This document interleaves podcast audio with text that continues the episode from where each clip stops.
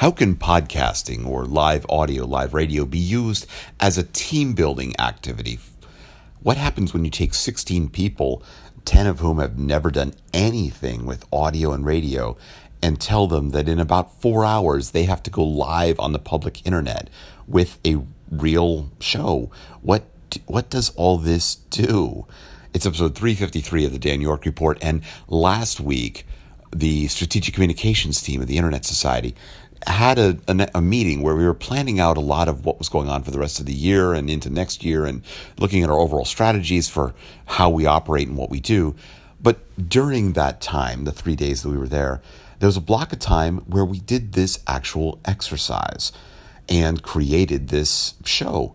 Now, when it was all done, my colleague Neville Hobson and I uh, got together and of course, when you take two podcasters, what do we do? We create a podcast. So we sat down in a pub in Annecy, France, when this was all done, and talked a bit about the experience and what it meant for our team, and also what communicators could do with this type of thing. Now, the audio you're about to hear was created in the form of a report into the For Immediate Release, or FIR, podcast that is hosted by Shel Holtz. You may or may not be aware that for the last 13 years, I have been creating a weekly report into uh, the FIR podcasts. And with Neville right there, I decided that the two of us would go and create this report, which was in fact published as part of FIR episode 146 on July 16th, on Monday, July 16th. If you're interested to hear the larger report, which had, had some other great content, it's episode uh, 146. Our business is dropping the E in peso, and you can find it at firpodcastnetwork.com and then look for For Immediate Release or FIR episode 146. You can hear in that context. But I thought it was interesting enough, the segment that Neville and I did, that I would run it separately for those who might be interested to hear about it. Now, as I say in the recording, we, we, the Internet Society, will be making this available in some form at some point here, but it's not out there yet. But you can hear about our view of the experience. So, with that, here is Neville and I coming live, well, at the time, from France. Enjoy. Greetings, Shel and Neville, and FIR listeners all around the world. This is Dan York coming at you from Annecy, France. And I said Neville in there, right? Didn't I? Well, Neville Hobson happens to be sitting across the table from me here. Hey, Dan, how are you doing? Good. We're sitting in a pub here in Annecy. We've spent the last uh, three days, three days, three and a half days here uh, at, for a communications team retreat for the Internet Society, where we were looking at planning out for the rest of the year, doing some different things. But what I wanted to talk about in this episode was a really amazing experience we had yesterday, which was um, using podcasting or, or live radio as a team building exercise for a communications team or whatever else. And basically, the task that we were presented with was in the space of about four hours to create a one hour live radio show that was in fact streamed out live on the public internet yesterday and and, and that was the that was the experience um, what, what did you think about it? Well, yeah, I mean, we didn't know this was coming until no, the day no we were told it was coming. So imagine that. This is part of your exercise to suddenly be confronted with a task that was outside the comfort zone for many, many people. Right. And figure out how to do this and just do it. And we took the day to do just that. So that was a very interesting experience. Yeah, I mean, there were 16 of us from our the communications team and some other folks who are involved with us. And, and when we went around the room and talked about this as we got underway, you know, there were five of us who had direct radio or podcasting experience. Including you and me. well, yeah, including you and me. We were we were there, but but there was. Um, but then there were, um, you know, the other 11 people had not had direct audio experience. One had had, you know, show creation or show running experience, but the others had never sat in front of a microphone, never done anything like this. And we had to basically script out, you know, or, well, first decide on the content, you know, scope out what are you going to do, frame out the whole show, and then in our case, we broke it into four different segments and we had different groups that went off and outlined what those segments were, came up with the content, figured out all that kind of stuff, and then add a and then we could integrate sounds, um, songs, promos, things like that. And then at the prescribed time, which happened to be five o'clock European time here, we we went live. We, we were broadcasting out there on that, and people had to get up. They had to know their places. They had to do everything. It, it was um, it was a you know a very powerful team building process, but it also created real output, which was the interesting part, because the way we worked with it, right? It was Yeah. it was real. Yeah, it was real, uh, and I think it's it, it, the, the, the one of the interesting elements of it, uh, from a team team building point of view, was how it drew out from people uh, abilities that lay undiscovered largely, or that they they knew about were, were uncomfortable with.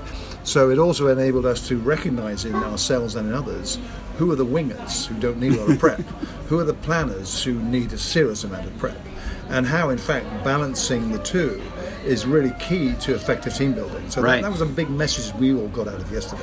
Yeah, it, it was. And in our case, being the communications team for the Internet Society, we focused our segments around communications related topics, and more so, we used it as a mechanism to create content that could be used for internal communications. Yeah. You know, we talked about the role of the of the of strategic communications in general. We had a segment about branding. We had a segment about our digital, which Neville and I, which you and I yeah, did yeah, yeah. Digital, the web, social. the social, all that. We talked about the strategy and the, the platforms we use. And then there was another section about global voices. The Internet Society is a global nonprofit and has you know chapters in, in I don't know hundred and something countries, and and so we had you know, we talked about that bringing in other voices. But the end result out of this was an hour long show, but then something we can segment into smaller pieces to be used internally. Yeah. It was uh, produced in conjunction with a company who do this kind of thing for organizations. They're an audio production company. They streamed it.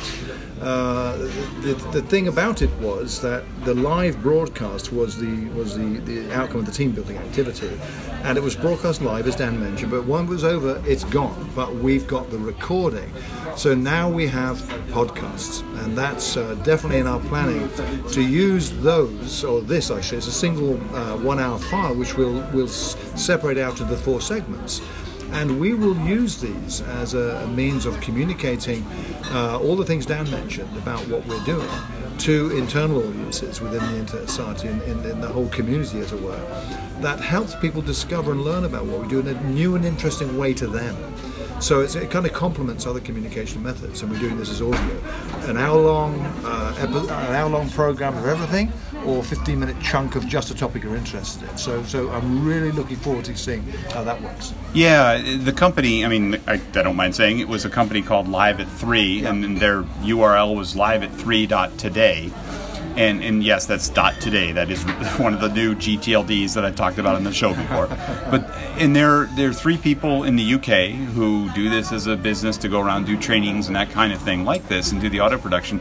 But but it's the kind of thing that you know listeners to this show who do podcasts and who do this kind of thing, you you could certainly replicate this. I mean they Yeah. they brought in a couple of microphones and, and a mixer and a sound thing, and then they had a they facilitated it. And it was, they did a very nice job with it.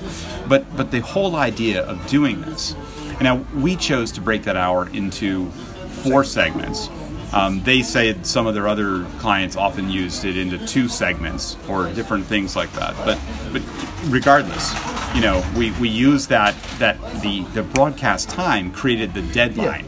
And one thing as well, Dan, of course, is that, that we chose to the format for this because one of the things we learned from the, from the production company, uh, Live Three, Live Three at uh, sorry, Live Three Dot Today, was that um, you know many of their clients uh, create these as like uh, like music radio programs. Uh, we chose ours almost like talk radio. There are a Yeah. series of segments of talk radio, but interspersed in it were tracks of music that are commercial music that they've got licenses for. Right. So we were able to include that, and I, I tell you, the end result is like a like a, a program you would listen to on the radio. Really Yeah. something.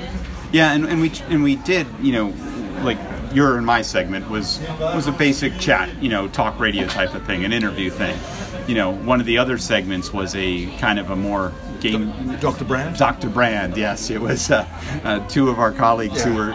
Bring, music- bring us your brand problem. What's wrong with my logo, Dr. Brand? yeah, yeah, it was great. it was a lot of fun. They, they did a great job with it, and uh, and made it fun and interesting, something that people would actually listen to and laugh. I mean, I think again from the from the employee communication point of view that this this is something we've not done before, And We being the Internet Society. Right. Yeah. Uh, yeah. And we've created something that I'm pretty sure is going to attract a huge amount of curiosity from people. Uh, it's entertaining. We, we kind of ticked a lot of the boxes that make this a, a credible tool to use that justifies doing something like Right. this. Right. And so, you know, I mentioned uh, the production company with, with music tracks and so forth. If you were doing this like, like we're recording this, for instance, and that's feasible for anyone to do, you probably won't have all this production values. Well, no, no, and they had so, a so the point is, you could do it, but without all that bit. right, right. Yeah, they had a sound engineer who was there, you know, mixing in Yeah. the right things and doing the fades and the other pieces and stuff like But that. you know, I think I think one of the, one of the key things about it too, again from that team building point of view, was precisely how how effective it was at um, generating comments we heard today, for instance, from people who didn't realise they could do X.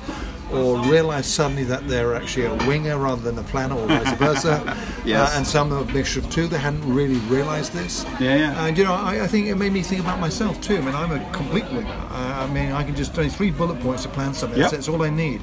Yet I now recognise others need a full script almost Right. to feel comfortable.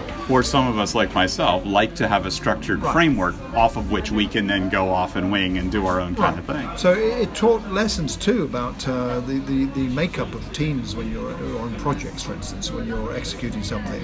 Where if you've got all wingers or all planners, uh, the, the prognosis is not good for a happy outcome. So you need a good balance of the two and recognise that. Yep. Uh, and then you know, don't get impatient with the planner who, to you, if you're a winger, asks you know unnecessary questions. No, they are necessary. That's something I realise because I'm very guilty of being very impatient with the detail folks, with the Yep. planners, and yet you need them. Yep. But you need the right balance for it to work. You well. do, you do.